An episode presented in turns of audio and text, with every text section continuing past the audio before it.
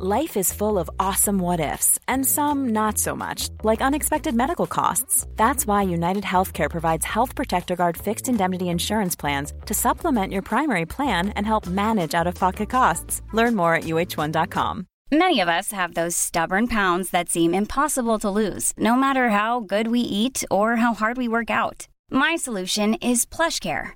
PlushCare is a leading telehealth provider with doctors who are there for you day and night to partner with you in your weight loss journey. They can prescribe FDA-approved weight loss medications like Wegovy and Zepbound for those who qualify. Plus, they accept most insurance plans. To get started, visit plushcare.com slash weight loss. That's plushcare.com slash weight loss. LMFM podcasts. With CNC Carpets, we bring the showroom to you. Or you can book a personal consultation at our fabulous new showroom in Moortown, Dromiskin. Call 087 660 237 or visit our website at cnccarpets.com to book an appointment. CNC Carpets for all your carpet and wood flooring needs. You're very welcome to Midweek Late Lunch on LMFM Radio. I'm just seeing the news there. Shane Lowry, you know Shane the golfer, he's playing in the Wyndham Championship. His clubs have gone missing. So there you are. Even the, the greatest of the great can have trouble when they're travelling as well. God, if he doesn't have his clubs, he'll be in bother for sure. But I'm sure the manufacturers will wing a set out to him one way or the other. Welcome to the show. We have lots of uh, guests for you over the next couple of hours. Music tied in there as well and more besides. But we begin today talking about climate and the environment. The IFA last week said it's a potentially devastating blow for farming, livelihoods, and the rural economy could possibly be wrecked. Yes, you know, last week agreement was reached finally on a cut in emissions, and farming agriculture will have to bear a 25% cut. It was to be between 22 and 30%, but they've settled at 25%. And of course, on late lunch, he's the friendliest farmer we know. He's passionate about his agriculture. Elm Grove, Elm Grove Farm is a mixed farm up at Gormanston in County Meath. He's a columnist with the uh, Independent newspaper group and broadcaster, of course, with RTÉ on Ear to the Ground. Darragh McCullough, welcome back to the show. Thanks so, so much for having me, Jerry. Not at all. Darragh, look, you, the words of the IFA, a potentially devastating blow for farming. Mm. Just for listeners today, and there's a lot to take in here, mm. would you just explain, or, or, or, and can I be the layman here, is it mostly about the national herd, dairy and beef we're talking about here? I think that's what's going to boil down to, Jerry, um, even though the politicians will deny it until the cows come home, if you'll excuse the pun. Mm. Um, you know, in theory, on paper, there's lots of things that farmers can and are already doing, like, you know, changing how they spread slurry. You know, you don't see so many first, uh, slurry spreaders anymore firing the stuff up in the air. It's all being injected into the soil. The same with the type of fertilizer that's going into the fertilizer spreaders. They have these. You want to get into the nerdy stuff, it has a little waxy coating on it now, which actually prevents the um, the the nitrogen in the uh, fertilizer from evaporating into the sky as fast. So there's all these little technologies and little tricks and um, I suppose changes that are happening kind of invisibly at farm level to try and reduce the amount of emissions. But I think you know, if, if people are being honest with themselves, uh, we know that humans are humans. And you're not going to get 100% of farmers doing the right thing 100% of the time. Um, yes. And that can be for a whole host of reasons, not because a guy is feckless or that he's he just doesn't care. It, it may be that, you know, he's 80 years of age, um, he's semi retired, um, he has a few cows at the back. He's not going to go and invest a pile of money in changing the technology of of farms. And so I don't think it's realistic that we're going to have some kind of a magic bullet in technology, and we are going to be looking at uh, fewer animals in the national herd. And when you talk about that, you know, the impact on people is real and palpable. And as you say, something that people have been working at for years and years. Mm. Does it basically mean, you know, reducing herds significantly, perhaps for some people, some people getting out of the business altogether, dairy and beef? This, this is the reality, is it? Yeah, I, I mean, I must admit to feeling slightly conflicted when I look at some of the news reports and hear some of the statements and claims by farm representatives on this. I mean, there is no doubt that this is a seriously hot potato. Uh, people and farmers have taken a lot of pride in building up their herds, in the breeding that goes into them. You know, anybody who, you know, I, I've just taken on a new pup and it's a pedigree German Shepherd and you know the amount of people that come up to me on the beach or on the street or whatever um, just like oh look at your dog and I have a German Shepherd. People get very passionate about breeding about what is in their animals. And if you think about you know you might uh, the amount of passion that uh, somebody has about their pet think about a farmer who spends every waking hour thinking about their herd the breeding where to go next how what's the best matings all that. So it's only natural that farmers are are very worked up and very, um, I suppose, touchy about this subject. However, I think it's over egging it to say that fellas are going to be people are going to be put out of business um, because there there may be some herd reductions in the pipeline. Um, I think a more realistic scenario is that there'll probably be, and this hasn't been agreed. We've agreed the target, the overall target for for the sector, um, but nobody has um, started drilling down into mm. what this means. You know, what percentage of reduction we need in the national herd. If I was to look into a crystal ball and guess. Um, I would say we're probably looking at reductions of about 10%. Now, let's look abroad and see what happened in other countries. Uh, for example, the Netherlands, another great agricultural powerhouse, uh, and Netherlands famous for vegetables and flowers, but actually also has a huge dairy industry. And they had such an intensive livestock sector over there with the pigs and the cows that um, they, their emissions and, and the pressure on the waterways and everything else were uh, off the charts. So there was a forced cull of their national herd. They had to reduce their numbers by about 10%. Um, and that was hundreds of thousands of cows stripped out of the system. Mm. It didn't mean that farmers all went to the wall. It meant that uh, uh, their their earning power in certain circumstances was reduced. And I think this this is the real uh, nub of the issue.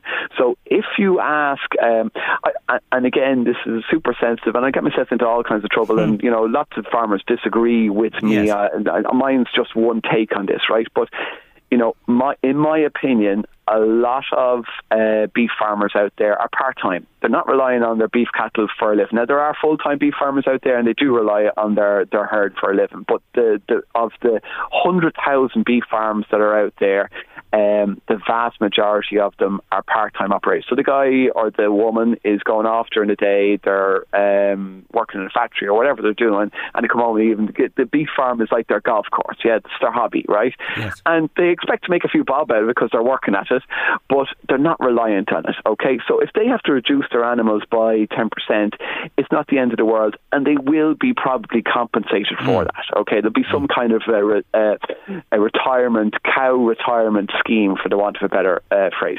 Now, the dairy guy is probably the more complicated, sensitive, and controversial one because number one, they're the guys that probably kind of have the biggest impact if like their cows emit more and so any reduction you have in dairy cows is going to have the biggest impact.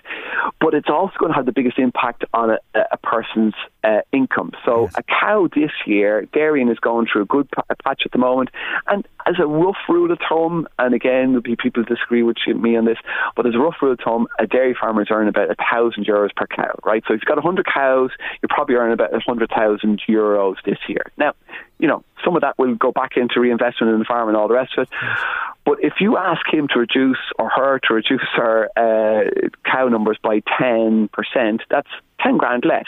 So how do we um, how do we bring dairy farmers with us on this journey, right? Because uh, you know society has agreed um, that for the benefit of society and the globe uh, the global um, the world that we should reduce emissions. So, in my opinion, it shouldn't be a straight handout because that will, you know, uh, we'll never find an agreement. But there are other ways of doing this, Jerry. I think we need to think, start thinking outside the box. And for example, if you said to every dairy farmer there, lads, you know what, we need you to reduce your herd by 10%, but we're going to allow you to put up solar panels on your shed, and the electricity that you generate from them, you can sell to the grid, and you get the same price for it as anybody else who's gener- generating electricity. And that would be a game changer. It could replace the income that they're missing from the cows. It could help uh, the switch to renewable energy, and it hasn't happened so far in, because again, in my opinion, we have a monopoly called ESB Networks controlling the national grid, and they don't really want every Tom, Dick, and Harry sticking power into the grid because it makes their life a bit more complicated. Mm. But Jerry, the bottom line is life has got more complicated. That yes. horse is bolted, and our backs are to the wall. Yeah, that's a that's just one example of, of a really good suggestion, one that is practicable and can be implemented. And you're right, we got to get more people able to connect into the grid. And there, I understand what you're saying today. For people, is very hard to listen to because you know uh, we pride ourselves in our beef, we pride ourselves on our dairy products as well, and they're renowned across Europe and the world. And we know the affinity with this as well. But there is, as you say, the bigger global picture. Is there any scope just to put something to you? You know where the difficulty with grain in Ukraine at the moment. Mm. Is there a potential in Ireland to go more down that road, to grow more here? Well, if you look out your windows, and anyone who's um, listened to LMFM in the Louth Meath area, or even Dublin or beyond, in this kind of area of the northeast and the east coast, um, you'll notice, and maybe we're kind of blind to it, but we have uh, we have very little scope for extra tillage in this area. Nearly every field mm. that is ploughable is already in tillage. Um, you'll find that slightly hillier areas in the counties are um, dominated by grassland and generally dominated by dairy cows, bit of sheep, bit of beef. But we don't have a lot of scope, is the bottom line either here in the east or if you, you, say like well sure what about all that land in the west um, that is underutilized or that has beef cows or sheep roaming around in it? Well the reason that you know it's mainly uh, used for farming dry stock is because it's not that plowable. And so you know, farmers are are not dopes. Mm. They they do things for a reason. So the reason that uh, a fella is gen- growing grass is because his land type suits it, yes. and he's already set up for it. And so, you know, I, am lucky enough to be in partnership with my neighbour on a dairy farm, and we milk a lot of cows through that partnership. But you know, Joe isn't going to start to go out in the morning and uh, first of all buy a plough because he doesn't own one and go start ploughing up his fields because he needs those fields to feed his cows. And he needs the cows to pay the, off the mortgage on the milking parlour. And he needs the milk parlour to keep producing milk. Uh, and so you know there's a reason why all the fields are doing what they do. Yes, yes you can you can tweak the dial a little bit but bear in mind the government tried to do this earlier on this year. They announced that, look, lads, anybody who plants an extra acre of grain this year will pay, I can't remember the exact figure, but let's call it something like 200 or 300 euros an acre, something like that. Mm. Basically, a handout to go and switch your fields into extra grain growing. Ah, it made almost no difference. There was a little bit extra grain grown, yeah. but the bottom line is that most farmers are locked into a system and they, they don't have wriggle room. Yes. So look, that's good to answer that because that's you know when pub talk and conversation that comes up. Indeed, it comes up yeah. in the media too. Let me say in yeah. print, radio, and TV. Is there any other scope for diversification? You are very diversified in what you do. Yeah, I mean, I'm a bit of a head case farmer in some respects, in that we've we've, tried, we've practically tried everything here. So if I look out the window here, I'm I'm talking to you in my little mobile home slash farm office here, and look out the window. I'm looking at Christmas trees, and just beyond the Christmas trees are polytunnels, and I'm growing uh, lily flowers in the polytunnels. Mm. And just beyond that, there's a crop of wheat, and across the road there's a crop of spuds, and uh, across from that then there's a crop of daffodils, and uh, the cows are over the way there, a few fields away from us. We also have turkeys and we have hens, and you know we we've tried all kinds of different things. We went into you know we started a little shop at the road. We started selling our flowers online during COVID, and all of these things help. But I can tell you, I was I've fried my brain a couple of times over by trying to jump into all these things and get my head around them and and make them work, and it's not easy. Mm. And most farmers, and I can do it, I suppose, to a certain extent because A, I've travelled around the country and all over the place looking at different people and different systems and what, what they can do. So I've had that benefit. And I also have a lot of people working for me. So I can tell this fellow, oh, yeah, listen, you go over there now and we'll start uh, sticking up an extra tunnel.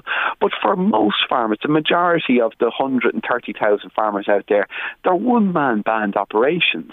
And they just don't have the wherewithal to go and suddenly reinvent their system. And like we've tried lots of things over the years as well. We tried growing lilies outdoors in the field, and we were going great for the first year or two, and then we suddenly realised, oh, jeepers, botrytis, a disease, because we get so much rain in Ireland compared to where lilies are grown like for fun in in Holland, we just weren't able to do it. So but then we had to stick up polytunnels and grow them in there. That's a more expensive system and we can grow a certain amount in them there. But we can't grow the same scale as what we do in daffodils, for example, because daffodils grow great outdoors. And that means then we can grow a surplus of daffodils for the Irish market's requirements and export. And then you become really competitive. And so Irish farmers have specialised in the things that they can that they can export. So you're talking your meat, you're talking your dairy, and in my case, you're talking your daffodils. All the other stuff is kind of just we're lucky because we're on the side of the road and there's a lot of traffic go by us every day and they buy flowers from us. But we can't really scale that up any more than yes. the amount we can sell at the gate. So th- there are limitations on what people can do. And even like, I mean, I'm talking about frying my head. I mean, we so we started selling flowers at the gate there it was going great and sure you know then I was thinking you know what? We need to build a shop here because you know people it's a bit of a, a risk on the road a bit of a hazard. Man the hoops I've been going jumping through to get planning permission I had to get ecology reports I had to get road engineer reports I had to get reports on this, that, and the other to try. So I've spent 10 grand just looking for planning permission for a shop. I mm. haven't laid a block yet. Now, I've been lucky. I got the planning permission, and fingers crossed we'll be able to take the next step. But it, it you know, it's not for the faint-hearted. Yeah, and the point you make, uh, and it's it's multiplied and magnified se- several times when you look at this bigger picture. Anyway, I'm going to leave it there today with this thought, with your thoughts, and and and you're you're so great to come on and talk as honestly as you do, as always to us.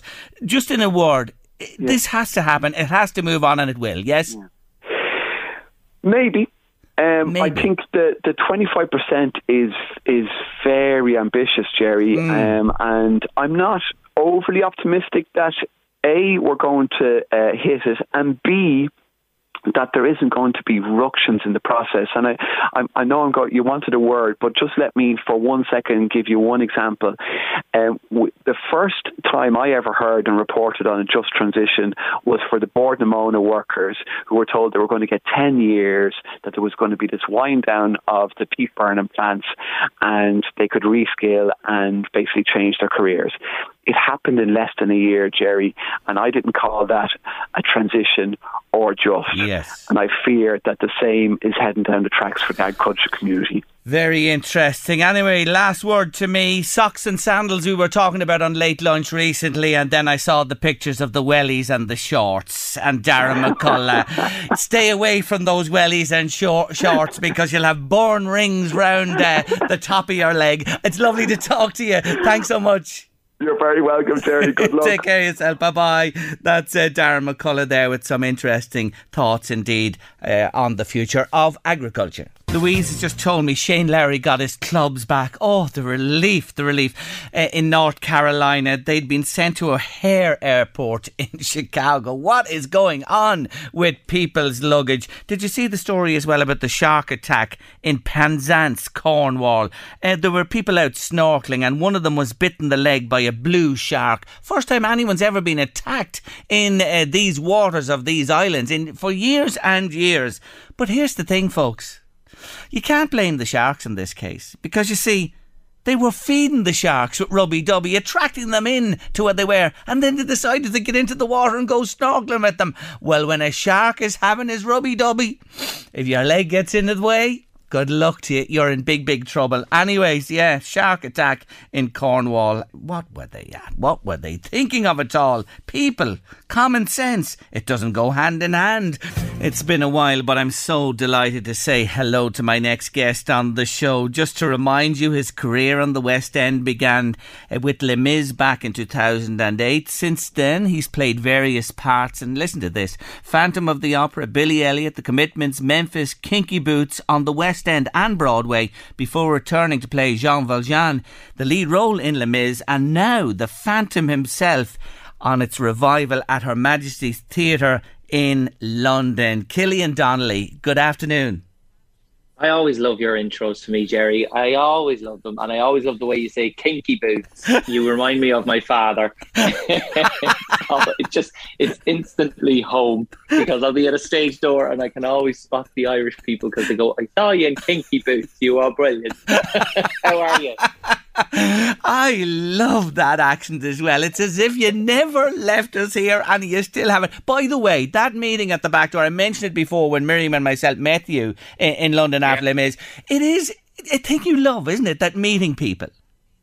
Oh, absolutely, and it's completely uh, a touch of home because immediately, immediately, what we talk about is who did you fly with, mm. when did you get in, where are you staying, and do you know the tube map? Are you all right? And uh, how are you getting back to the airport? Those are the things we actually focus on and talk about more than anything, more than the show, more than anything. It's actually funny that we're talking about accents because uh, uh, we have an Australian director directing Phantom of the Opera uh, in London. So it was quite funny for him to come up to me and go, Can you tell me the way you're pronouncing anywhere? Anywhere you go, let me go too. And I'm like going, well, I, I, I say it like I say it, anywhere. And he goes, yeah, over here they like anywhere. and I was like, okay, I'll, I'll try and sing that tonight. And I came to the moment when I had to sing it, and I just went, oh no! And I threw out the biggest Navan accent I've ever done in my life. It just went, anywhere you go, Christine. That's all I ask for you. and you know what? Your accent's your it accent, works. as you know, and it, it works, and people understand it anywhere. I must remember that one for the future. Anyway, you're packing them in. The reviews are outstanding. It's going well. It's going well. I think we're like touch wood. Um, a lot more tourists are coming back to us. They feel yeah. safer to travel now, which is a good thing. So yeah, it's it. Phantom is always that show that will never leave, and Phantom kind of makes as they say, the West End and Broadway isn't the West End and Broadway without the Phantom of the mm-hmm. Opera. And it's bizarre because we're on Monday to Saturdays. We've two shows on a Thursday, two shows on a Saturday. But our biggest selling show is actually on Monday and a Tuesday night. Like they're always sold out before anything because I think it's people like to start their work week if they go to a show Phantom seems to be the one that they always love to just go and enjoy a nice musical. It's it's not too heavy. It's quite light, and the the music, of course, is is so famous. So I think mm. I think they really like to pack it in. It's amazing when they turned around. I was like, Fridays and Saturdays are obviously our big seller, and they're like, no, we're sold out Fridays and Saturdays, but the Mondays and Tuesdays for the future few weeks are already sold out. So things like that are are interesting when you when you hear it. But um, yeah, definitely the tourists are back, which is which is incredible. Oh, it's great, and of course it is one of the longest running musicals in West End history. What's it like being back? You were a role before, and now you're back as the main man, the Phantom. It's so weird.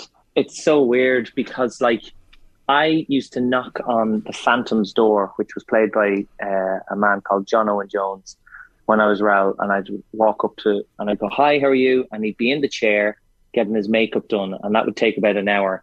And he wouldn't be able to turn his head because the makeup you have to be facing the mirror. They put a ball cap, they put all prosthetics on you, and there's like three makeup people working on your head basically as you're reading a book or looking on the phone. So you wouldn't be able to actually turn and engage with someone. So I'd talk to the side of his head, and you'd walk away feeling a bit deflated, going, "Oh God, he doesn't want to talk to me." Now, whenever there's a knock at the door, I don't look at anyone in the eye because I'm in the, I'm in the same position. Yes. But the other day, the Raoul came up to me and was sort of asking advice on how would I um what's the best way to warm up my voice and what's the best and I remember asking those questions to my phantom. Mm. So it's quite it's it's quite bizarre. I did it in 2010 and now 12 years later I'm back playing the man himself and it's it's yeah it's it's one of those moments going, okay, just accept it. I'm now the dad roles. I'm now the older man roles. I'm uh, I'm those roles now because the I'm looking at the Raouls and they're chiseled and they have the most incredible physiques and incredible voices. I was like, never in a million years will I ever play that. I'm happy to be the old man with the belly and the mask. You're maturing. You're maturing, Killian. And here's that's, the that's the best word, Jerry. Yeah, that's the, that's, that's the word to keep. oh yeah, keep it. Keep that to the fore always. But here's the thing about the mask that people may not know: it is unique to each person yeah, who performs the role, is. and obviously it's a bit of a, a an ordeal getting it fitted every night. Yeah, it's so I have six of them. Hmm. And they are so here's a great story. So basically in 2010 the show started in 1986 and all the way up in 2020 2020 what you used to do to get fitted for your mask was you went off to a, a country retreat for three days. You packed a bag and you actually stayed with the guy who did the prosthetics for the elephant man. So you would go to his house and he would pour all of this plasticine over you and you'd be in it for three hours and would do that over a weekend and straws up your nose and it was this huge process. So i would always hear about this man and these stories he would always tell and you'd be given wine and you'd go walking in the uh, across the hills in his in his retreat. And i was like this is amazing. I can't wait to do this. It'll be a lovely weekend away. It comes to going you're getting your mask done on friday. I was like oh wow amazing. I'm so excited. Head to oxford circus and uh, can you be back here by four? And I was like, what? Where am I going? So you go into a 4D digital print house where a guy called Bob has a scanner and he sits you in a chair, puts a towel around your shoulders, and he basically scans your head with like what looks like a scanning gun from like a, a, supermarket. And he rotates your head and he does that. It takes about 15 minutes. And right in front of you, you see your head printing out on a 4D printer. And he goes away with that and he measures the mask to that and the plasticine to that. And about nine, ten weeks later, he comes in with six masks, which are molded to my uh, my mm. face. And it is amazing because you he always he's been doing it for since 1986 bob the makeup artist and he says you'll only ever want two but there's six there and he's so right. There are two masks that fit me perfectly, and another four where if I go, oh, I'm missing a mask, I just get chucked one. But it is there's two. There's one that I always use, and it it just it's like your favorite pair of socks. It just mm. sits right on my head and doesn't go anywhere. And uh, yeah, I and, and it's it's molded to allow the prosthetics uh, room to breathe, which yeah. is amazing. So if I was to do a rehearsal without the prosthetics, the mask would fall off my face in the middle of the tech rehearsal. Right. But I have once I have the prosthetics on, the mask just sits on it and holds there. It's this incredible design, uh, and everyone always asks how does it happen? Is, is it a little strap that you tie around the back of your head? But it is. It's, it's quite like the magic of theatre, the way it just sits on your face. Yeah, and takes time to be fitted as well. Well, well, well, weren't we so proud of you as the Queen celebrated our birthday? And there you were in front of Unreal. Buck Palace. unreal, unreal. The amount of texts I was getting, like when you come off from something like that, you're usually getting the texts of, "Oh, well done, so proud, well done." I was just getting people going, "Well, you're heading to the party afterwards? Well, is she in? Well, did you meet her? What's she like?" And it was, it was, it was like three days of rehearsals. We because it was a, a sort of a cut down version of what we did, uh, of what we do in the show, and we had to rehearse it uh, on a Friday at Buckingham Palace. And then on the Saturday, the day before, uh, we had to change the blocking because the stage would have Hamilton performing as well, as yes. well as Jason Donovan and Joseph. They were all there. So they actually rearranged where we would be, which worked better for us. And uh, yeah, you kind of, things like that are nerve wracking when if if they said, okay, Jerry, you're going to do your your lunchtime show. Oh, brilliant! Yeah, not a bother. But you're going to do it at this specific time on this day in about six months, and everyone is going to be watching and listening. So you so everything is heightened. Where you're going, I've done this every day. I'm able to. Say, mm. I know the words, but suddenly. English becomes a second language where you're going, am I saying the right words? Is it the Phantom of the Opera or is it the Opera of the Phantom? Which is, so you're second guessing yourself all the time. But um, once it was over, we got backstage and uh, everyone was clapping and applauding, and there were hugs and selfies being taken. But I didn't notice. But one of the hairpins that was in my head had actually like stuck into my skin behind my ear. So when I took the wig off, this little trickle of blood ah. came out behind my ah. ear, and I was like, "Oh my god, I didn't even notice that." And that and they were saying that's just the adrenaline going in. I didn't notice, but um, yeah, just the hairpin, just whatever way it, it, it, stuck into the back of my head. Now, if that was in the middle of the show, I'd be putting my hands up, going, "Stop, stop, I'm bleeding, lads, come on now." but it, but when you're in front of like I think it was 70 million or whatever they said, yes. you just keep going with it. It's... But my my fiance was in the audience as well, watching the whole thing. So she sent me the video of me performing before I got off. So it was really, really quite mm, special. Mm, the lovely Louise. And of course, I'm just thinking here, I can see the headlines first Irish actor to spill blood for the Queen of England, but uh, that'll be, uh, I'm sure, written someday by somebody. There you go. Um, there it is. Louise, you got engaged, of course, and little Tig, how is he? good. They're over here with me in London. Tiger's just up having a nap now. We went to the park, and those things are amazing. When, like, I'll do a show, and Louise and Ty will usually be in Dublin, and I come home, and I, all I have here is the dog. So I'll take the dog for a walk, and then I'm just really looking forward to getting home to them. But they've been here uh, since Monday, and they're here for the next five weeks, and it kind of changes your show. You go into work and you do it, and nothing. The dramas that can happen uh, on stage or off stage don't really matter once you're just coming home to the family and you're just hanging out and everything relaxes and everything's easier when they're here. Um, so yeah, we're getting married October 22nd and uh, I still I still have to get a suit. Of course, it'll probably be the last minute. And uh, yeah, we've all little bits and bobs to take care of. But it's it's it's it's mad. Like I'm in the middle of music of the night, yeah. the West End stage the other day, and I was like, "Am I going with the olive suit or am I going with the navy?" I need to talk to Louise. We need to actually finalize that. Night. That's my brain.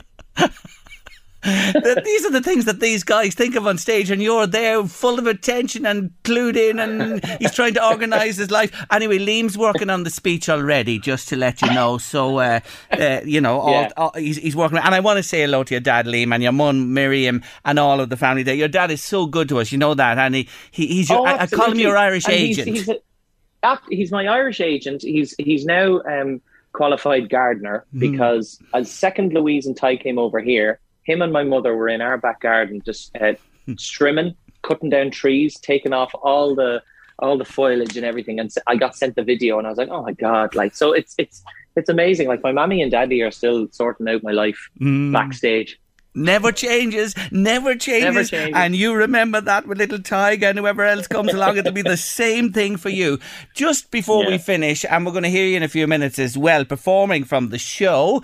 Um, how long are you there for? What you always tell me, you know, that I expect to be here for so long. What's happening long term for your even shorter medium? We have just uh, we since Monday we have just put in a new cast. So I've already been there a year, mm. and now I'm contracted to finish up at the end of January.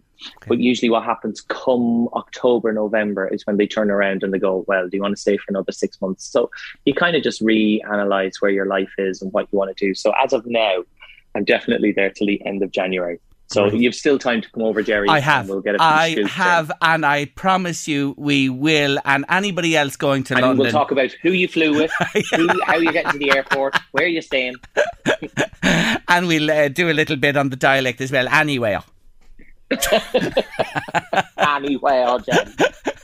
anyway, if you're in London, I say it again to all our listeners. He's one of our own. We're so proud of him. He's simply brilliant. Go along and see The Phantom on the West End. It's uh, happening, uh, as you heard there, from Monday to Saturday. Isn't it Monday, to Saturday? Yes. Are, are Monday sure? to Saturday, two Thursday, sure? two yeah. Saturday. And go and see and enjoy Killian Donnelly and the brilliant cast there. I'm going to a quick break, but afterwards we're coming back with you and you singing from The Phantom as well. God bless you. You're always kind to us. I wish yourself, Louise, Ty, all the very best ahead of the big day on October the 22nd, and I'm sure we might get a word before then. Thank you, Killian.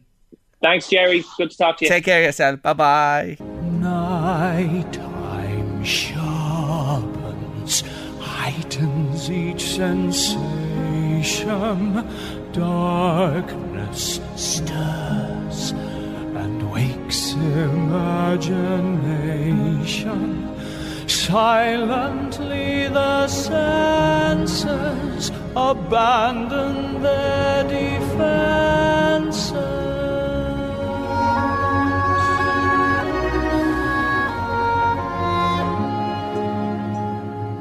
Let the dream begin. Let your darker side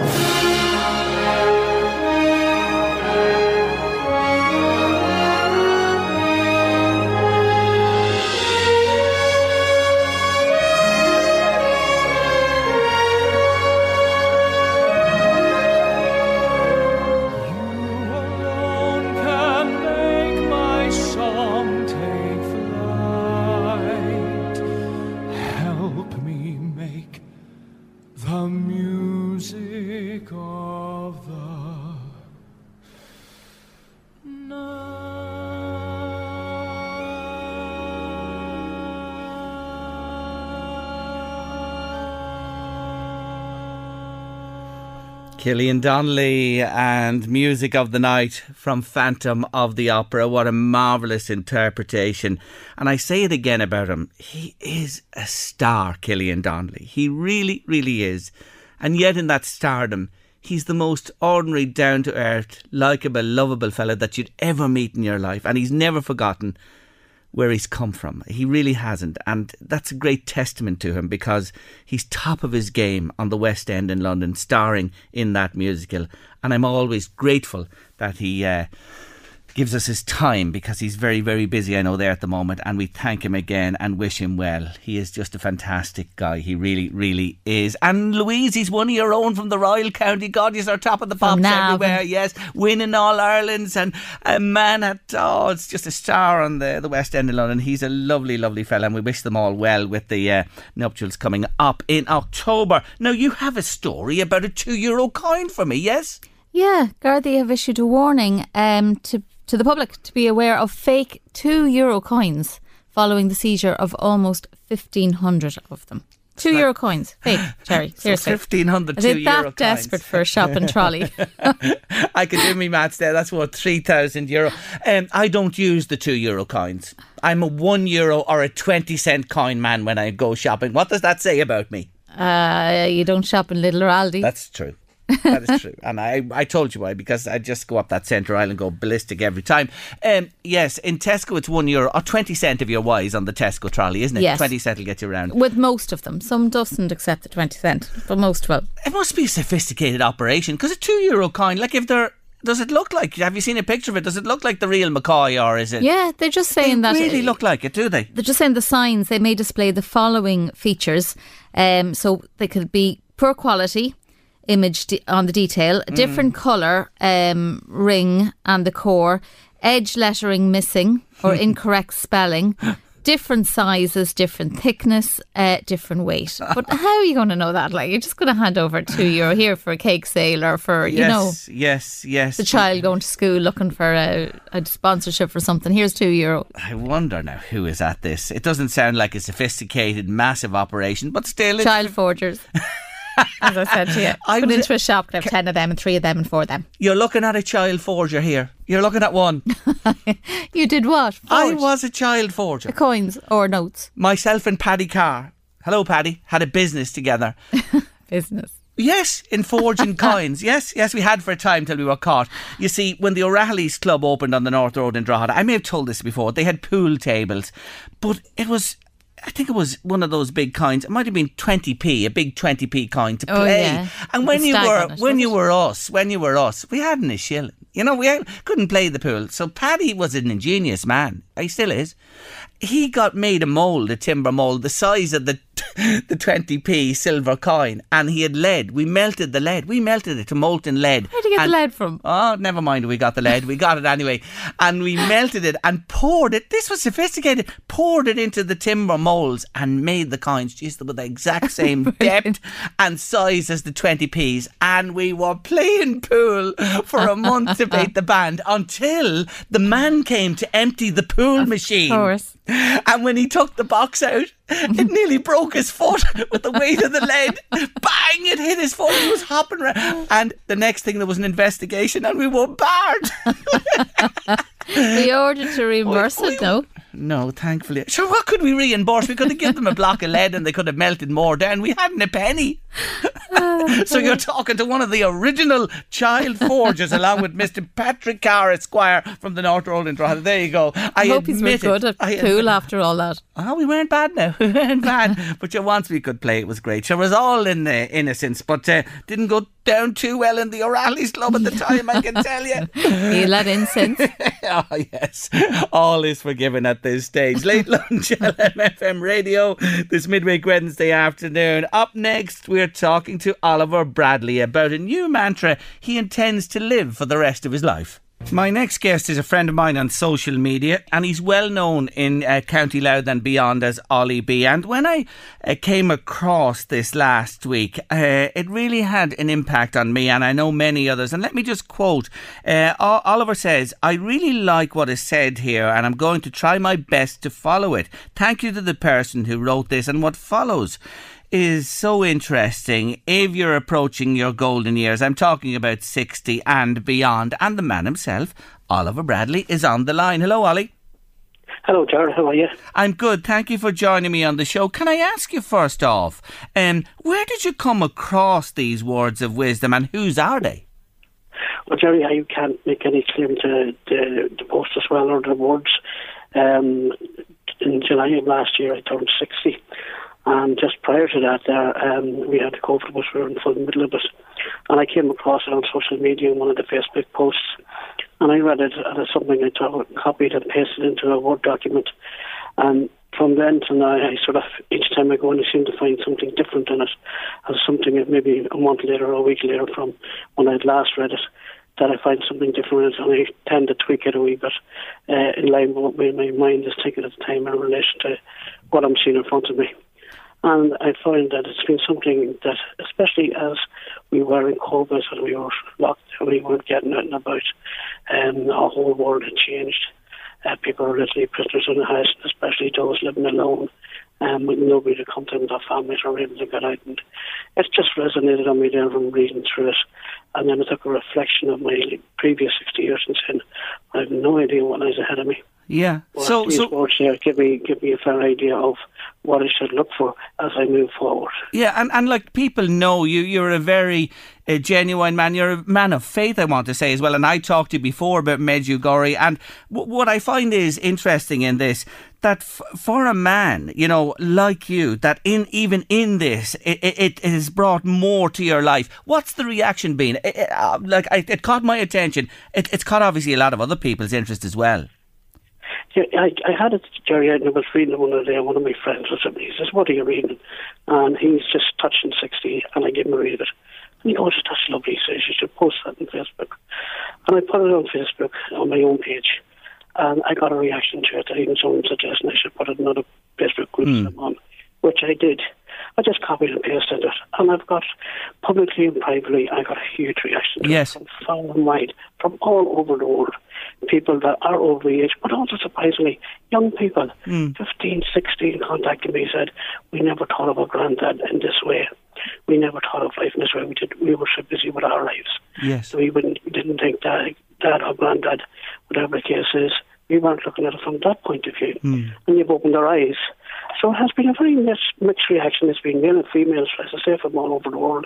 But a lot of people have said to me there, and I've had a lot of private conversation and words of thanks, just the fact that I posted it, hmm. that they themselves, as I explained, I tweaked it to suit me, they themselves have looked at it in their own way and for their own reasons, and they've got great comfort out of it. That's They said it's great advice and a great steer mm. going forward. That's wonderful to hear, and it's great to hear that it, it resonates through the ages, from young right through as well. Look, w- th- there's a number of pointers made in this, and sure we wouldn't have the time to go through the whole lot of them. But would you pick out a couple for me in particular that resonate with you, Ollie? Well, one of the ones I would take is that like I would be letting some things get to me, Mm. and I would get so down with them one thing or another. And I realised that you know, at the end of the day, in a week's time or a month's time, that don't really matter. Mm. And instead of getting so fussed up about and everything else there, over these little things, value what you do have today. If COVID taught us nothing, we didn't place a value on a lot of things, even the simple things that the people we saw each day. Now you couldn't see them unless you had Zoom or Microsoft Teams or somebody to see it, but you personally couldn't meet them, you couldn't get your hugs from your grandchildren. So those wee small things, being able to see somebody each day and say, hello, how's your day going? Yeah. I'm meeting somebody on the street and saying, well, you know, what's the crack with you today? Hmm. Some type of things we take for granted and have taken for granted, including myself.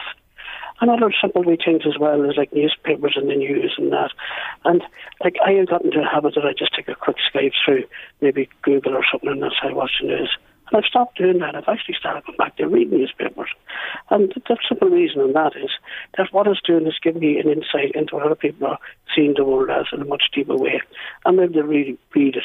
But I'm also able to take language where previously uh, is nearly forgotten because a lot of the stuff that's being typed nowadays is all hyphenated and Yes. instead of saying you, Y O U, to put the letter U. So it's good to start reading and then actually coming across words that, you know, I haven't seen that written down anywhere for a long time. I started bringing it into my own vocabulary and any time I've started writing letters to people as well. And even if I am messaging somebody, I'm using words I've forgotten about, you know, and then I'm putting them in and then I feel they're of a value in the appropriate uh, sentence, whatever I'm writing. Yes, and and you know you know that first one you mentioned there. I just want to come back to that because driving into work today, I saw two people, and they were grandparents, I would say, and they had two children with them, and they were walking down the road, Ollie, and both of them were on the phone, the two of them, and the two children with them, and I was just thinking, you know, when you're out and about like that, and I'm not trying to be critical in any way, but I am drawing their attention to or people's attention. You're right. You know, put the phone away. Put it. Don't have it dominating. Say hello to people. Greet them. Understand what's happening around you. Simple thing is there, like I've watched their couples in a bar, for example, and they're sitting there and the two of them are sitting on the phone. Mm. They're not talking to each other. Yep.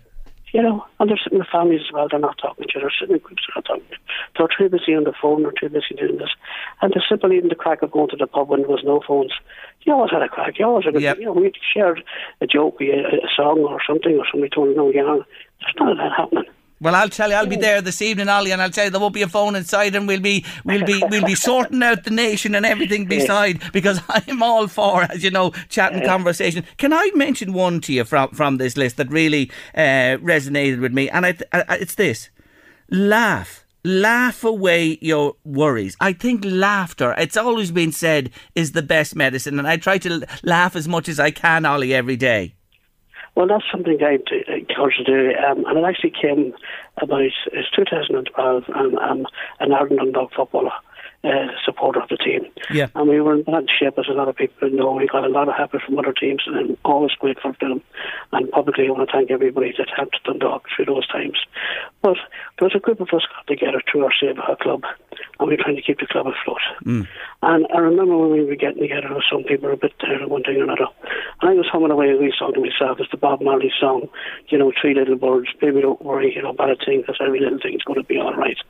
And one of the guys, Maxie Mark, a lot of people know that uh, from Dundalk, Maxie picked up and he said, you know Yes. what? That's a wee anthem we should all use and pick ourselves up. And it's actually now become the club anthem. But it's actually them simply words, it's like, don't worry, every little thing going to be all right. Yeah. And when I do reflect on some of the things that in my time I took home and times of trouble and everything else, and I sing that wee song to myself, and I find all of a sudden I'm in better form. Yeah. I find all of a sudden the trouble that it is there. It might be something, yes, I have to deal with it. It might be a bill or something I have to pay. But the whole thing it got me under pressure and I felt a wee bit anxiety about it, it's helped me. I'm not feeling so much better. But you know what? The bill is, will will sort itself out. It's like everything else when I'm gone. Sure, the bills will be there to be paid. Yes, and it you know- makes you happy and smile. I can hear that. The other thing, you know, we're all told as we age to try and be as healthy as we can. But you know what I love in this? It says, without great physical effort, do moderate exercise. You know, you don't have to be going to the gym and doing two hours morning and night, Ollie. No, you don't have to be doing that, Jerry. And as I say, a lot of people there were basically nearly imprisoned in the homes through COVID and that there. And with the anxiety and stuff that built in people that don't go out and everything else.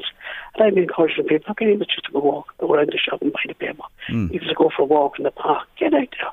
Because you've sat long enough in the house.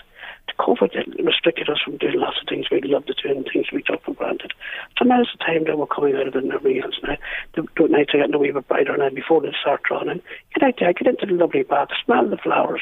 You know, watch the children play. Go watch a bit of football if you like football. Watch the children. Like I'm looking, I went to a football match the other day and watched young fellas under 11 playing football. Mm. It took me back to my day when I was that age. I was going, my God, how the time has flown from when I was that age to where I am now. Yes. Time literally does fly. So when you're looking back, thankfully now I haven't too many things I can look back on and uh, and say, God, you know, that's terrible, that was terrible, that me, that was terrible. I haven't got that. Yeah. You know, and also say I laughed. And as well as that, I wasn't a person that ever held a grudge because I felt a grudge was something that like would poison you. And, you know, it's like poison. If you don't forgive and forget and move on with your life, it just sticks with you and brings you down. So I just thought, and I just said to myself, you know, there's a lot of people out there that are going through an awful lot worse than I'm going through. And, you know, what life experience that I have, I've valued friends. And through that, I get a lot of peace. And, and I get people who will turn around and send me a wee prayer and say, well, you get a wee prayer, send me a magic worry. And I started off getting a wee, I get a wee paper. And it's built up to a book because my prayer list is built up that much. Mm. And my brother's fortunate enough, he's a sacristan out there in Medjugorje Church. And I'd be talking to daily and I'd say, well, you add this person's name and that person to the list. And we were just looking at it the other day. And it's gone, literally, it's gone to a book. I know someday one of the pages somebody will be sending it to me, but for me, it will be my name on it. So I know at some stage I'll have to meet the man above. But I'm prepared for it. Mm. I'm prepared for it now because I look back in my past. I look what the wrongs were in my life. And if I've ever offended anybody, please forgive me because it was never intended. And I apologise directly to you. But I also turn around and say to you, looking forward is, I want to be stuck in the house. I don't want to be doing things sitting down there watching just all television. I don't want to be stuck on the phone, going through social media. Yes, pick it up and have a wee look through it down again. Go out there and do things. Go out there and watch the football matches. Go to the bands. Go to the discos. Even if you're 50 or 60 or 70, yeah, still go to the disco. There's plenty. I'm picturing it all, and, and you're right, you are right. But some of the other things, just to briefly mention, you know, uh, spend your money, you know, enjoy the money you have. That's in there as well. Keep love alive, stay up to date, as you mentioned. Don't abandon your hobbies, develop new ones. Uh, and you said it there. If you're offended by someone, do forgive them and expect the same in return. Look, I, I, I'll have to finish up the phone. I want to ask you a couple of things here. Are you committed to this now going forward? Terry, well, since I've actually picked it up, as I said yeah, up last year before my 60th birthday, I've been reading it fairly regularly. And yes, and I've been tweaking it as my life's been moving on each week, each month. And the answer to your question is yes, I am. Because every time I pick it up, I seem to find something different. Yes. I seem to, my mind, I seem to adapt it in a different way. And then, as I said, you know, if other words have started coming to my head since I started reading the newspaper and that again. Yeah. And I might take a word out of it and put a word into it. And I said, these words aren't mine. I have no idea who wrote them. But I am very thankful for getting them. I'm very thankful that they were shared and I was able to pick up on them. And I do laugh, laugh, laugh. And I do enjoy my life. And I have at an age now where I had the blessing of children and the blessing of grandchildren. So now I want to strive to be a blessing to everybody that knows me. Good on you. My. Good on you, Ollie. And listen, people can see this. Uh, uh, you'll, you, you've posted it again. I know I've been looking at it on uh, Facebook. Oliver Bradley. That's correct. And I'm more than welcome to do it, and I don't want to send me a message.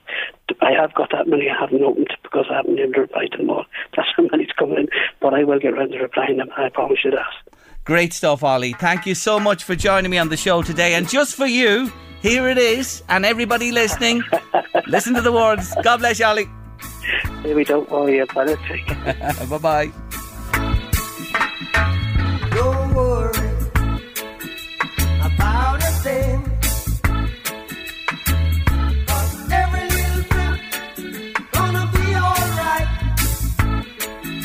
What are you saying to me about Emmerdale? It's 50 years 50. This, this month. Is it? Yeah, I was just asking you if you ever, ever, ever watched it. No. Never. There's a place called the Woolpack, is there in it? Yeah, it used to be called Emmerdale Farm, and then. I think they dropped the farm so that they could appeal to the I urban think- people. I think the Green Party were behind that. Or the- dropping at the farm. Well, you just, I, I just remember, I haven't watched it in years, but I remember the real good characters in it were a fella called Amos who used to run the pub, and Seth. There was a fellow with handlebar whiskers. Seth. Was that him? I think his name was Armstrong. They were brilliant. So it's 50. 50. And And, it, used to be very light-hearted and But what is it now? Now it's kind of, Sex and drugs and rock and roll. yeah, yeah, murders, lot of murders.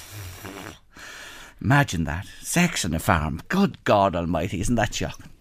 What's the world coming to? It's only the lambs, the cattle. The AI man. Once the AI man's around, you're elected. uh, what you would call it? Anyway, 50. Congratulations, Yeah. Emmerdale, on 50 years. And It's amazing how it went kind of full circle. What was Neighbours before it was axed? how many years? Did that even make 30? 30, was it? I think 30 or 30 something years it probably was before it was that. Any Emmerdale fans out there? Well, look at the soaps you have now in the evenings. You have a choice. If Emmerdale is still on, Yeah. Coronation Street is still on, EastEnders is there. Mm-hmm. What else? There's one on Channel 4. What was the name? Hollyoaks. Is that still on? Yeah, And that's your soaps, is it? That's it about I think so. So, Fair- oh, there's the one Fair on Fair City, yeah, Fair the Irish City, one. Excuse me, Fair City is there years and years as well. Why do people watch soaps? It's a bit like asking you why you watch Love Island. You just get hooked. Do you? Yeah. Hmm. And then you follow the storylines, isn't that it? I have to say though, if you look at say Coronation Street and then switch over to EastEnders, whatever is the set, the set is always looks bleaker and greyer in EastEnders. Does it? Mm. Uh, neighbours, we've I been think. told 35 years old. There, Th- uh, neighbours. So thank you, Paula, for that. For that one, just to clarify. Yeah, I suppose it's something I never. I know Coronation Street had. You know, when you go back, it is the mammy and daddy of uh, of um, uh, soap operas. I would say. Yeah. Because it, it was the original. Was of that the 50 or 60 recently? Oh, it's a good They age had it as well. 60, I think Oh, somebody be. else will tell us that. 086 1800 658 You by still WhatsApp or have- text. Uh, is it Bill Roache? That his name? he was listen. 90 recently and he's still on it. He'll be there preserved. They'll preserve him. They'll mummify him, and he'll still be in it. Great and head of hair. Rita, Rita, you know Rita. She's great. Rita's and the other one, Audrey. You see, I know a few names, and you're you know I have. I have to it. say, no. Listen, I used You to are. do soap watch with Jan Marr on your late lunch many moons ago, Mm-hmm. and Jan educated me. You see, every Friday, and of course, I loved Gail. Gail in Coronation Street. Yeah, Why? was my favourite. Don't know. Just loved Gail. Was it her hairstyle? Hasn't Just lo- changed in about just 50 loved, years. Always loved Gail and always do. Yeah, yeah. Gail was my one in that. So you know, I, Jeanne used to keep me in the picture with the soaps, uh, and I say hello to her today. Uh, and uh, that, but when I lost track, then when Jeanne stopped doing the soaps, there's a lost track a bit. But I have bits and pieces in my mind. My mother used to love Coronation Street, and she used to watch it. And and do you remember Crossroads? No. Benny in Crossroads with the little black hat? I Yeah? don't know. No? Crossroads, so? Crossroads That's all I Motel. It was. You know? Did you remember? Dun dun dun dun Oh, dun. sing. Dun dun dun dun. You know the that's. I remember that music it was around tea time as well. That was another soap, but sure. Are you sure that was the theme tune? I, I'm, Sounds like gonna have to, cartoon. I'm gonna. I'm gonna have to dig out that theme tune now. Do you know what we'll do? No, we, Friday. You know Friday. What happens on Friday? Yeah. Friday, Friday. So that's a big clue for Friday because already you won't even have to guess it And on you, and Friday. you won't have to sing it. And I- I'll have to repeat what I did there. I'll take this clip out and play it, and then we'll play the thing, and you can laugh at me then. She's always laughing at me. But what did I say? Laughter. What did I say to Ollie? Laughter is the best medicine, Louise. It really, really is. Definitely is. is. Anyway, are we heading to news, or have we still time to, to uh, annoy the listeners more? No, you've still a little bit of time to annoy the Okay. listeners more by telling them what's coming up after after no, the news. No, no. Tell them about the Bitcoin fella. The fellow we were talking about a couple of months ago who lost a Bitcoin. Worth how much? Huge money. 150 million, I think. It was worth massive money, this Bitcoin. He threw out the wrong hard drive. He did. But now, there's Nine an update. years later. There's an update, isn't there? He's been looking for it for nine years, and he Yeah. eventually got um, permission to go in with um, AI people and robots and um, look for it on site of the landfill. Yes, yes. Gail is the mother-in-law of Poison Ivy. They're flying in here on. They love their soap, you see, in Late Poison Ivy? Um, and Jerry, 1960 Coronation Street began, and I've been watching it since as a listener. There you go. Good on you. Michael was in touch to congratulate uh, Sharon at Our Lady of Lourdes Hospital in Drogheda for her excellent service this morning. She said he said she was just brilliant. He says, and you don't hear this a lot, and he just wanted to pass on his thanks to Sharon and all at the hospital for looking after him uh, this very day. Louise, we got our knuckles wrapped. We forgot a couple of soaps that we should have mentioned, didn't we? We did. We forgot the Riordans and we forgot Glenroe. Mm, Glenroe, the Riordans, Irish soaps of yesteryear and of renown. You have particular memories of Glenroe. Well, actually, I, kind of want to forget Glenroe because it always heralded at school the next day. It was always where in the world, Glenroe, and then bed. Although, when Miley had his wicked way in the hay with um, Fidelma, I think her name was, I don't think, I think it was bed before Glenroe. I don't think my father let us watch it after that. It was where in the world, bed. and then school the next day. So yeah, I that's kind of Glenroe always Good was the build up to school. Imagine if he was watching Love Island. you need a defibrillator. Anyway, uh, yeah, that, isn't it funny the memories you have Yeah. on Sunday evening? That was it. You were bed and then school the next day afterwards. Yeah, but they were huge. And the Riordans, Minnie Riordan, Batty, the whole lot of them, they were something else. There's a lady's been on to us to say, I watched all of the episodes of Crossroads recently. I used to watch it as a child, and she's watched them all again. There you wow. are. Isn't that just uh, amazing? It really, really is. But uh, soap memories indeed. Huge followings they have. They they certainly do, and I'm sure they always will. Oh, and as um, P. Matthews just reminded us, Bracken was in the middle of them. It was. That was one that ran for a short. Gabriel Byrne was in that, wasn't he, in Bracken? He right. was. I And think he Denny was. started in that, and he? started in that as well. Oh, the role in the hay with Fidel. Sure was national news. it was condemned from the pulpit. What were we like? Backward people. Honest to God, we were. We were. We were back then. In some ways and in other ways, well, they were innocent times. Let's move on in late lunch today and return to my artist of the week, who you know is Miss Cilla Black. So, how did Black become white? Early on, you see, in her career, Cilla featured in the Mersey Beat, a local Liverpool music newspaper, who referred to her erroneously as Cilla Black. Cilla loved it. So much so that she decided to keep the name as her stage name. Her manager, Brian Epstein, well, renowned for the Beatles, but he was still his manager too, died of an accidental drug overdose in August 1967. And at that stage, her then boyfriend and future husband, Bobby Willis, took on managing duties with Cilla. This change coincided with a significant uplift in her career, which in truth had been flagging on Epstein's watch. Four top 10 hits followed from 68 to 71, a weekly TV series on the BBC, and her closeness to the Beatles also opened many doors of opportunity. And indeed, that TV series uh, was prime time viewing and ran from 1968 to 1976. And subsequently, um, you might not know this, the BBC offered Cilla the opportunity to take over from Bruce Forsyth on the Generation game, but she actually declined it. Uh, there you go. As her recording career uh, wound down and the TV work lulled, an appearance on Wogan, that was your show, Wogan, 1983, was a big moment for Cilla as she was sub- subsequently approached by LWT, London Weekend Television, and became the host of two of the most popular entertainment shows of the 80s and 90s, Blind Date and Surprise, Surprise. I'm sure you remember it well, a lot of you. More about Cilla's life and times tomorrow, as today I give you Miss Black's second big UK number one single. The Late Lunch Artist of the Week. Artist of the Week. with your hand resting in mine.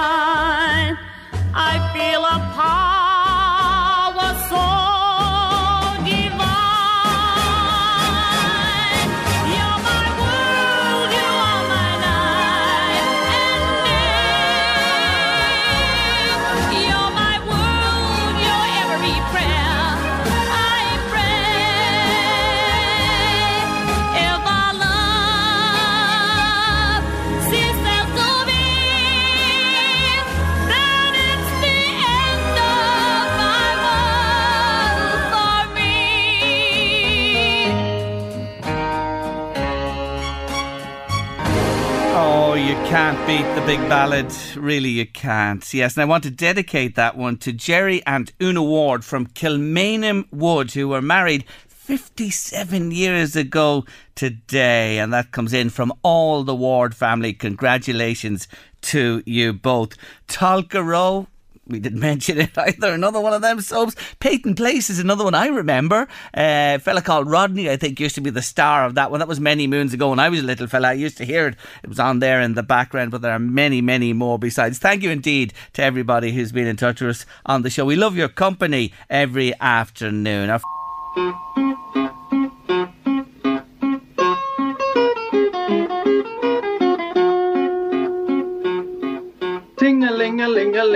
the ice cream van. If you want to buy a lolly, come as quickly as you can. If you'd rather have an ice, you will find they're very nice. Just hurry up and buy one from the ice cream man. Would you rather have a Yes, we haven't got the ice cream man with us today, but we certainly certainly have the woman with the ice cream vans. I'm delighted to say hello again to Caroline Smith. Hi, Caroline. Hi, Jerry. How's it going? I just thought of that from Trumpton many years ago, and I said I'll play this on the way in. Uh, brings. You're showing your age. I am, I am, I am. It's shocking, isn't it? It really is. Anyway, I, I always show my age when I see ice cream and ice cream vans because it's the love of our lives from our small till all ages. Tell us this. We saw a story uh, in, in the papers over the weekend that ice cream van owners are finding it tough at the moment. How tough is it? Ah, look, it's it's it's not too bad. I think the toughest thing we're finding is the increase in prices of everything. You know, from the diesel through to our stock that we buy, our ice cream, our cones, our flakes, everything. Like the the, the increases are just multiple. Um, I've had three increases alone this year on, on my products, and then we all know what what the price of diesel is like at the moment. Like it's crazy, you know. Yeah. How many vans have you on the road?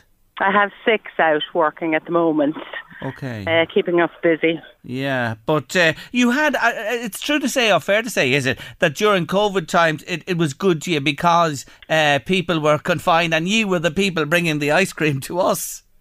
Yeah, look, initially with the COVID and the lockdown at the start, we lost a good few months. But once we Yeah. got the okay to go out and everything, yeah, people were stuck at home and I guess they had nothing to do. So they bought ice cream. Thank God, you know, because that was the only place we could sell it at that stage. What is it about the tinkle of the van that just, every time I hear it, still, and look at my age, I still smile when I hear. Why is that? I think it brings out the kid in everybody, Yeah. Jerry, and especially the men, in my experience, to say the least. Well, Uh, I am one of those for sure. I have to put my hands up and say it. But look, uh, with six vans, it's a big responsibility. You're using a lot of diesel, as you say, when you're uh, supplying those vans with all that's needed to produce the lovely ice creams and everything else beside. It ain't easy. You know, they're saying that, you know, things are going to get perhaps a little tougher. When you hear things like that, does it worry you? Yeah, look, it makes you think twice. I suppose one thing I did this year that I haven't done in a very long time is go through figures early in the season to see how we were doing, you know, to compare to previous years. And it's hmm. a bit scary, to say the least, when you look at the overheads. But I mean, I had that motto, just you got to get on with it. We're in this business a long time at this stage, been through a lot of different problems. So, you know, we just keep going and hopefully everything will iron itself out somewhere along the line. You have to pass on increases. Like you can't c- absorb them, you know, or continue to absorb them. Uh, You know, what what what are the public, you know, feeling about that? Does anyone remark it to you, or do they just get along and get their ice cream and that's it? Well, look, we haven't upped our prices Oh, this right. year at all. Okay. Because I didn't. We didn't feel it's fair to the customer to be throwing it onto the customer. You know, like eventually maybe we won't have a choice, but at the moment we're bearing the brunt of the extra costs. And look, hoping with any look, things change and, and it goes the other way and, and prices come back down again. You know, the diesel hmm. started to drop back a little bit, so fingers crossed. You know. Well done to you. Well done to you to do that. You're one of the few that are at the moment, you know, because prices, I don't tell you, they've gone up all round, left, right, and centre with most o- other things, and that is really heartening to hear. But look, if it comes to the day, it comes to the day, and look, at none of us will, will begrudge you uh, paying the extra few cent. What's still the number one served out across the counter? Most popular, what is it? Ah, you have to know the answer to that, Jerry. It's a 99. Always will be and always was. Uh, And you know the additions to it, the little uh, the sprinkles or the, the, the the different flavors of uh, sauce or whatever on it. Anything uh, does that add to it, or is just the plain uh, cone with the flake in it is still the best and number one popular? Oh, well, they all like a bit of strawberry or raspberry Oh. syrup on it, all right. That would be the popular topping to go along with it. Not like me, I like it plain. No syrup, just Well- ice cream and a flake. Me and you two singing off the one sheet. You can't beat it as the plain, but there are so many different flavour options today. And weather-wise, you know, when you see, we had a good spell there recently. When you get the, the, the inclement weather or the cloudy weather or a bit of rain here and there, I'd say you can see it then, can you, in, in business? Yeah, you can. And it's funny, actually. You know, you think in Ireland we'd be all used to the bitter rain, but Mm. for some reason, when Irish people see rain, they run inside gone, and there's nobody out.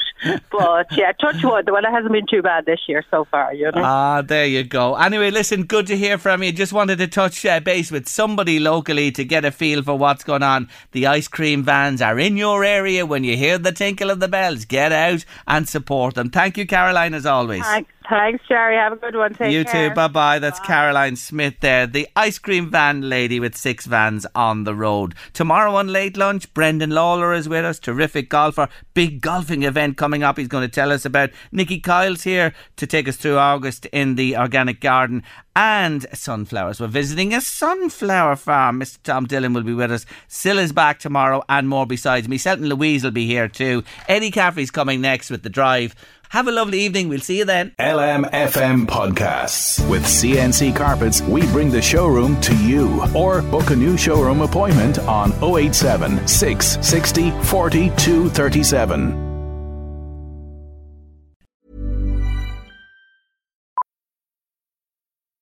Millions of people have lost weight with personalized plans from Noom, like Evan, who can't stand salads and still lost 50 pounds. Salads, generally, for most people, are the easy button, right? For me, that wasn't an option. I never really was a salad guy. That's just not who I am. But Noom worked for me. Get your personalized plan today at Noom.com. Real Noom user compensated to provide their story. In four weeks, the typical Noom user can expect to lose one to two pounds per week. Individual results may vary. A lot can happen in the next three years. Like a chatbot may be your new best friend. But what won't change? Needing health insurance. United Healthcare Tri Term Medical Plans are available for these changing times. Underwritten by Golden Rule Insurance Company, they offer budget friendly, flexible coverage for people who are in between jobs or missed open enrollment. The plans last nearly three years in some states, with access to a nationwide network of doctors and hospitals. So, for whatever tomorrow brings, United Healthcare Tri Term Medical Plans may be for you. Learn more at uhone.com. Hey, it's Ryan Reynolds, and I'm here with Keith, co star of my upcoming film, If, only in theaters, May 17th. Do you want to tell people the big news? All right, I'll do it. Sign up now and you'll get unlimited for $15 a month and six months of Paramount Plus Essential Plan on us. Mintmobile.com slash switch. Upfront payment of $45 equivalent to $15 per month. Unlimited over 40 gigabytes per month. Face lower speeds. Videos at 480p. Active Mint customers by 531.24 get six months of Paramount Plus Essential Plan. Auto renews after six months. Offer ends May 31st, 2024. Separate Paramount Plus registration required. Terms and conditions apply if rated PG. Hi, I'm Daniel, founder of Pretty Litter. Did you know cats tend to hide symptoms of sickness and pain? I learned this the hard way after losing my cat, Gingy. So I created Pretty Litter, a health monitoring litter that helps detect early signs of illness by changing colors, saving you money and potentially your cat's life. Pretty Litter is veterinarian developed, and it's the easiest way to keep tabs on your fur baby's health right at home. Go to prettylitter.com and use code ACAST for 20% off your first order and a free cat toy. Terms and conditions apply. See site for details. Catch those springtime vibes all over Arizona. Break out of the winter blues by hitting the water at one of our lake and river parks. Take a hike among the wildflowers. Just make sure to stay on the trails and leave the flowers for the bees. Discover Arizona's best kept secret and visit azstateparks.com slash amazing to start your springtime adventure.